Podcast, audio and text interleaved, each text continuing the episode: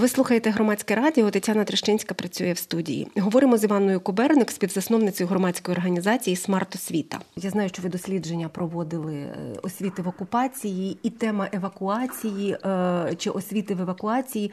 Вони з одного боку, ніби зовсім різні, і ситуації зовсім різні у батьків і дітей.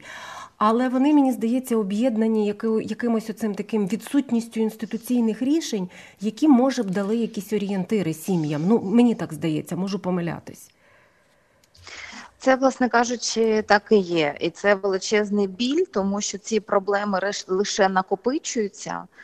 Поки вони стають публічними, вони вже там як застаріла рана чи хронічна хвороба, а насправді вже треба думати про зовсім інші речі, і це просто інколи викликає розпач. Тобто, якщо це раніше викликало агресію чи бажання якось перевернути до цього увагу, то зараз, коли спостерігаєш за повною байдужістю Міністерства освіти і науки, і в принципі тим самим е, стосовно уряду, в якого взагалі освіта як пріоритет пішла з радарів, то це надзвичайно печально, особливо враховуючи е, ту ситуацію, в яку нас поставила країна-агресор і країна-терорист. Я маю на увазі останні атаки на енергетичну. Е, інфраструктуру, які в принципі зробили неможливим навіть онлайн навчання, які ще там умовні два місяці тому здавалося нам виходом, щоб, хоч якось, зберегти навчання українських дітей. Тобто зараз і цієї можливості немає, і про це необхідно дуже серйозно говорити. Тоді ми. Е, все про все по черзі поговоримо та розділимо ці теми на фактах, щоб uh це не виглядало, що ми тут огульно сіли і пана Шкарлета покритикували, хоча дуже хочеться, але не огульно, а все ж таки на фактах. Так? Бо виглядає, ніби справді е, ну, така велика частина, цілі сегменти е, школярів, е, школярок викинуті, фактично, виходить, виходить із української освіти, ніби як. Так? Почнемо з окупації. Я знаю, що ви з колегами вивчали це питання та проводили навіть певне дослідження дослідження. Так, ну дослідження це гучно сказано. Це угу. просто була підготовка ну, хоча журналістських матеріалів, так? власне кажучи, так. Але оскільки тема була ні, це не було опитування, це угу. була підготовка журналістських матеріалів. Але оскільки е, ну власне та інформація, е, яку ми дізналися, е, ми через це власне поговорили з більшою кількістю людей, яка власне була необхідна там для журналістського матеріалу, і тут знову ж таки більше емоційних моментів. Тобто, найголовніше те, що є діти і є вчителі, які абсолютно м, свідомі всіх складнощів, які були в окупації, абсолютно свідомо, попри всі ризики, зберігали свій зв'язок з Україною і українською системою освіти, і в тому числі батьки. Я тут окремо, якщо забуду, нагадай, будь ласка, mm-hmm. історію про книжковий магазин в Херсоні, щоб я обов'язково її не пропустила. І є ці люди, які стукалися у всі двері, як могли е, зберігали можливість навчатися в Україні і не отримали жодної підтримки. А лише там формальні відписки про те, які форми освіти існують, Е, там дистанційна сімейна, е, те, що власне можна знайти на офіційних ресурсах Міністерства освіти і науки, без жодних деталізованих рекомендацій чи інструкцій, яким чином цим скористатися. Звичайно, те, що стосується середньої школи, то найгострішим моментом, який мене найсильніше вразив. Е, було звісно те, що від батьків, які перебували в окупації, вимагали надіслати скрін власноруч написаної заяви з особистими даними батьків і дитини про те, що вони просять зарахувати їх на сімейну форму навчання. Тобто люди перебувають в окупації, де немає жодних прав, жодної справедливості, жодної законності, де окупаційна влада вимагає всіх відправити в школи за російською програмою, ходить з рейдами і погрожує відібрати дітей і позбавити батьківських прав, але при цьому школа від них вимагає надіслати скрін е, заяви про зарахування на сімейну освіту, щоб ну вони мали можливість вчитися онлайн. І надіслати класному керівникові, який ти не знаєш, де знаходиться. Можливо, теж в окупації, тобто ми не, не маємо на увазі, що класний керівник свідомо щось погано зробить, але до нього може прийти окупаційна влада, знайти ці списки і відповідно, ну м'яко кажучи, завдати великих неприємностей цим. Е- батькам, цим сім'ям, які наважились залишатися в окупації, і навчатися за українською програмою.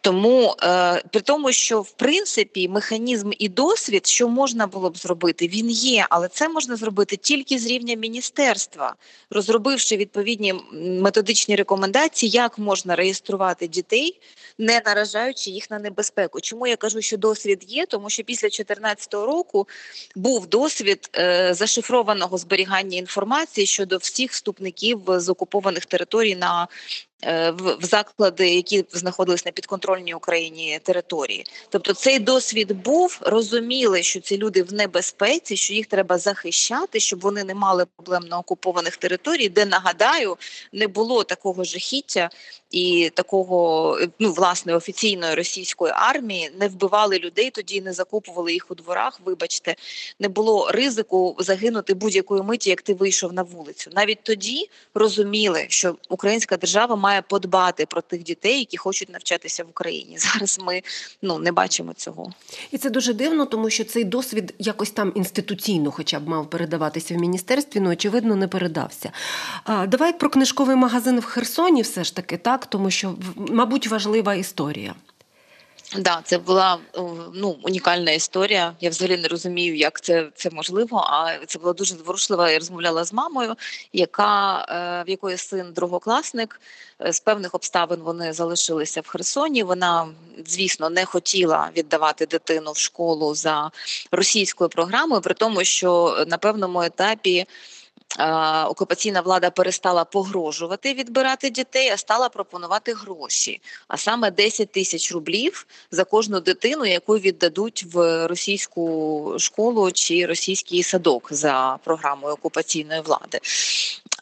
Але навіть ті, хто фінансових міркувань погодилися взяти ці 10 тисяч, зазвичай все одно не відправляли дітей в школи. Це теж такий цікавий нюанс. Але ця мама все ж таки написала заяву на е, переведення на сімейну форму навчання, щоб продовжувати навчатися в щоб дитина навчалася за українською програмою. Вона сама має педагогічну освіту, тому як вона розповіла, вона пішла в Херсоні в магазин «Учбова книга і купила там українські підручники.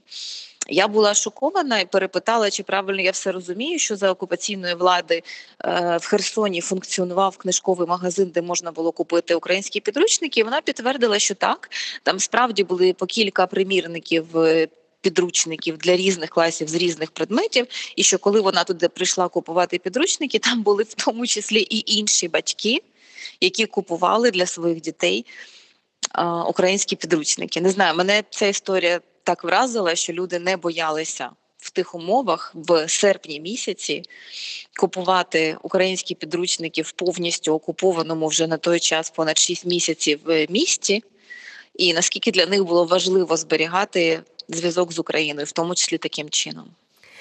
А те, що стосується там, от вони пропонували гроші, завозили російських вчителів. Щось про це розповідають. От що з тих, що ти говорила, що робили ці російські вчителі, як це відбувалося? А, Ну насправді я спілкувалася з тими, хто не хотів навчатися за російськими програмами, тому я не можу розповісти багато деталей з цього приводу. Єдине, що я можу сказати, що Більшість вчителів, переважна більшість вчителів, залишилися на проукраїнській позиції, і через це окупанти не змогли відкрити е, більшість шкіл. Тобто, частина шкіл залишилися закритими в частині шкіл там вдалося сколотити якісь там колаборантські колективи і відкрити е, школи. Тому немає в мене точної інформації про кількості і що там відбувалося. Зрозуміло, що схоже, що мова йде все таки про одиниці вчителів, які погодилися е, співпрацювати. І видно, що людям це дуже болить, коли вони про це говорять видно, що кожен такий випадок був великим розчаруванням. Тому що, наприклад, вчителі, з якими я говорила, які продовжували працювати і в окупації перший час, продовжуючи навчання онлайн, а в Херсоні онлайн навчання українські школи продовжували до кінця. Квітня, тому що окупанти в якийсь момент оголосили, що 1 травня вони розпочинають навчальний процес за російськими програмами, і більшість шкіл завершили офіційно навчальний рік 30 квітня для того, щоб мати підстави не е, виходити на навчання за вимогами окупантів в травні. І от, власне, це, це навчання тривало. всі ці перші місяці окупації, і вчителі розповідали мені, що вони. Е, навіть не стільки думали про умовну фізику, біологію там чи інші предмети, які вони викладали. Вони бачили, як діти практично в повному складі підключаються до цих уроків, тому що для них надзвичайно важливо дізнатися, хто де чи все гаразд з їхніми вчителями, чи все гаразд з їхніми однокласниками, і що ну вчитель взагалі має завжди там на будь-якому році, навіть в мирний час відкласти в бік відкласти в бік якісь свої. Е, там проблеми, якщо в нього урок, безумовно, що е, треба е, переключатися і вміти тримати обличчя. А тут це було надзвичайно важливо, тому що вони відчували, що у дітей є ось ця потреба. Зберігати освітній процес як такий острівок стабільності, як щось стабільне, що залишалося в їхньому житті. Ну і безумовно, коли і діти, і вчителі рівним голосом розповідають про е, уроки під вибухи, які ти чуєш через Zoom, то це теж так трохи моторошно слухати про те, який досвід ну, отримали наші діти. А ще один важливий момент, що деякі вчителі продовжували вести уроки навіть по кілька діб. Стоячи в чергах на виїзд з окупованої території, тобто всюди, де був інтернет, вчителі все одно продовжували виходити онлайн, якщо це навіть було з автомобіля в черзі там на ворожий блокпост. Е, і ну і діти так само з одного боку згадують про ці моменти, а з іншого боку, ну пам'ятають, що як наскільки як це було здивуванням, коли, умовно кажучи, за вчителем з'явився інший фон, не той, який був у його кімнаті, а ти раптом побачив, що вчитель знаходиться не вдома. І тоді, ну так само вчителю треба було спокійно пояснювати, що з ним все гаразд, і там говорити, де він зараз перебуває і чому. Але ось діти сприймали українську школу як дуже важливий місточок з мирним життям. І знову ж таки в цей момент, коли розумієш, що українська держава, а ну, власне міністерство освіти і науки, на жаль, не зробило своєї роботи, щоб дати трохи більше стабільності цим дітям, трохи більше, хоча б розуміння, що Україна в них зацікавлена, то ну стає дуже прикро. Це правда, тому що ми зараз говоримо про звільнений Херсон. Перед цим говорили про звільнену Харківщину, але частина Дітей і, наприклад, Запорізькій області, ті самі Херсонські області, вони залишаються Луганська, ще та частина, де не звільнена, та вони залишаються досі в окупації, і цих рішень немає. Ну тобто вони продовжують оце от таке перебування між цим всім, так і і немає цих рішень. І навіть якщо говорити про цих дітей, які вже зі звільнених територій, то ми не можемо вважати оцей перший семестр чи цю першу чверть, так кажучи старими термінами, такими, що діти мали можливість отримувати освіту. І це ж теж є частиною проблеми. Це є величезною частиною проблеми. А враховуючи, що все ще близько 20% України залишається під окупацією, а в Херсоні і Херсонській області нагадаю, світла немає з 6 листопада.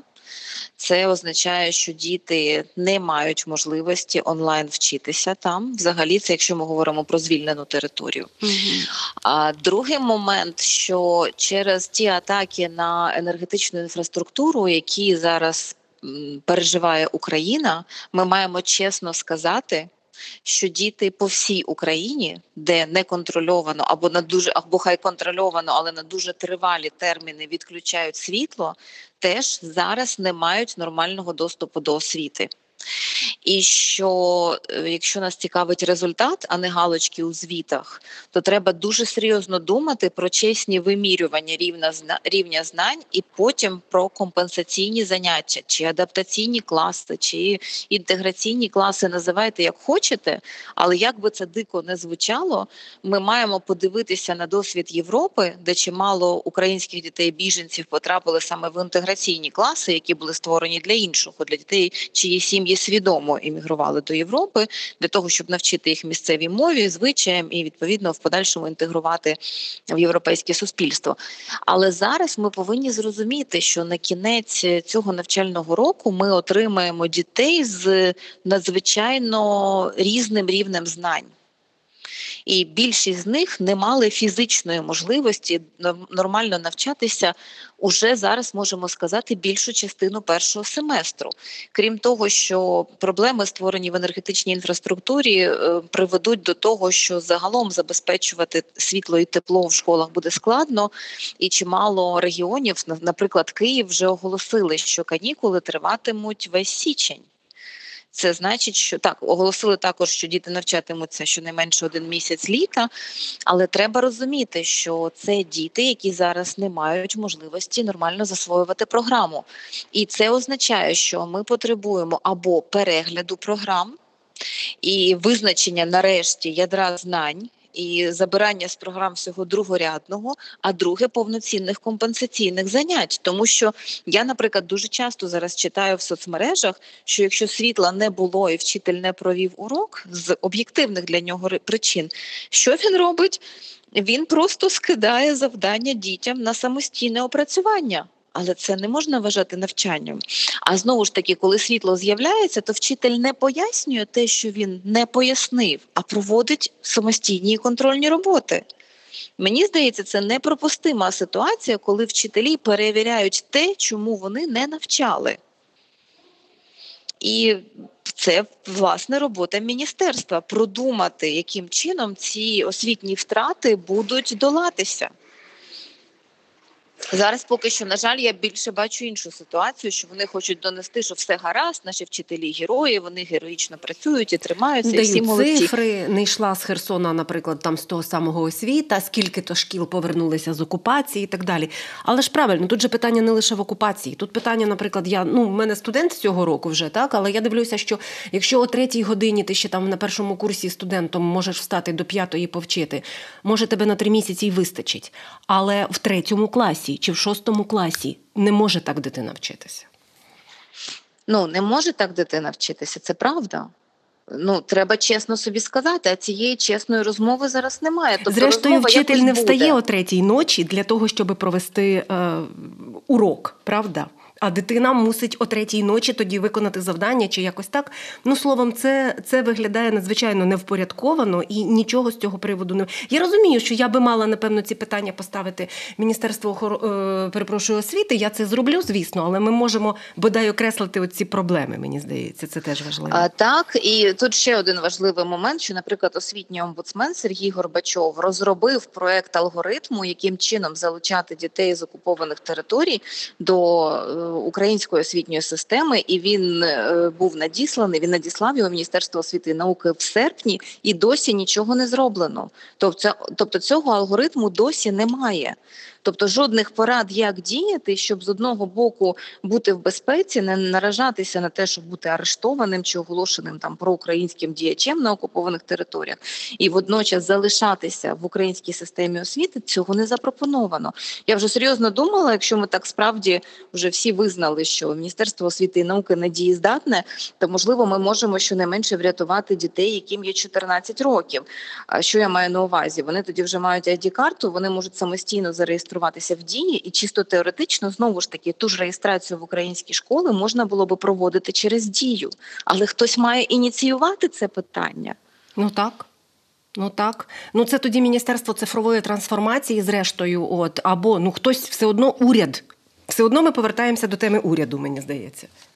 Ну так і є. Так і є. Ми, Ми дуже серйозно ризикуємо втратами покоління цілого. Ну це так дуже патетично звучить, але це реально є так. Так само, як через таке ставлення, небажання переступати про певні інструкції, які взагалі живуть з мирного часу, ми можемо втратити тих дітей, які зараз навчаються за кордоном, і вони дуже хочуть повернутися в Україну, але чимало шкіл роблять це неможливим.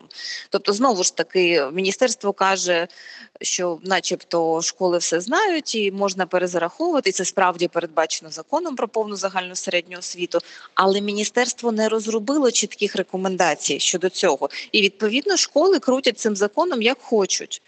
І через це є школи, які з розумінням ставляться і справді концентруються на тому, щоб насамперед діти вивчали тільки так званий українознавчий компонент, тобто українська мова, література, українська історія. А є школи, які вимагають повного виконання завдань всіх там, включно з музикою і фізкультурою фізкультурою, контрольними з музики і фізкультури, і їм все одно, що дитина в цей час повноцінно навчається в європейській школі, і що ну, по-перше, це просто знущання вимагати дитину працювати 16 годин на добу спочатку в одній школі, потім в іншій. А по-друге, ну чи буде така дитина горіти бажанням повернутися в Україну? Абсолютно. Що, Абсолютно. що так само для держави дуже серйозний ризик. Так, і є ну ми ж знаємо на практичному прикладі, що є діти, які навчаються за, наприклад, двома програмами одночасно, якщо батьки там. Не ухвалили просто своє вольове рішення, та, що потім будуть думати, що з цим робити, просто бачачи, що дитина перенавантажена. І і це просто нереальне психологічне напруження, в тому числі. Ну, звичайно, і фізичне, і психологічне, і, і тобто нам потрібні освічені здорові діти. Так сталося, що вони зараз перебувають за кордоном. Вони в безпеці, у них є світло, у них є тепло. Українська держава зараз не виділяє на них е, гроші, і відповідно так само, тобто, фактично, європейці допомогли нам Е, з цим питанням. І замість того, щоб пропагувати ідею, що дорогі українські діти, ми всіх приймемо назад тоді, коли потрібно. А зараз, будь ласка, вчіться там, де ви є. Вивчайте мову, вивчайте культуру іншої країни, вивчайте, дивіться, що вам подобається, що там цікаво, що працює. Розкажіть нам потім. Ми потім використаємо найкращий досвід, якщо визнаємо його таким. Замість цього, ну власне, ми чуємо зовсім інші речі, ну які по суті ну, все зводиться до того, що каже міністерство, та якось буде. По суті, е, знаєте, мені це нагадує одну історію дивну. Е, таку асоціацію це було не знаю 20 років назад. Напевне, мене десь в глушині Тернопільської області зупинило тоді ще ГАІ. І, і, і каже, ваші документи перевищення швидкості. А а радар в цей час у гаїшника під під пахвою. Я кажу, так радар покажіть, що я перевищила. Ні, не покажу. Я кажу, слухайте, ну так не буває. Саме цікаве, що на машині цього гаїшника був написаний телефон довіри. Я по ньому позвонила, описала ситуацію. Знаєте, яку я відповідь отримала? Слухайте, сьогодні ж велике релігійне свято. Ви що не можете домовитись? От приблизно те саме. Та ви що не можете самі якось тобто, вирішити? Тобто приблизно та. те саме. Тобто кажуть, слухайте, ну ви не можете. Ну тобто, наші діти за кордоном зараз вчаться маніпулювати, брехати і викручуватись. Тобто, якщо ти провчився в е, європейській школі до обіду, а після обіду прийшов а у тебе вісім контрольних, то що ти зробиш? Ну спробуєш списати для того, щоб вчителька поставила собі галочку, що вона у вас контрольну прийняла. А ви, начебто, отримали оцінку, і після цього документ про освіту, чи ну не про освіту, хай там про закінчення навчального року. Ну Точно це той навик, який нам зараз треба тренувати в українських дітях? Вміння викручуватись серйозно? І крім того, це повністю не нівелює цінність освіти та от уявлення про те, що ця освіта може тобі навіщось бути потрібна в житті. Ну так, власне, так і є. Це була розмова з Іванною Коберник, співзасновницею громадської організації Смарт Освіта. Тетяна Трещинська працювала в студії. Це громадське радіо. Слухайте, думайте.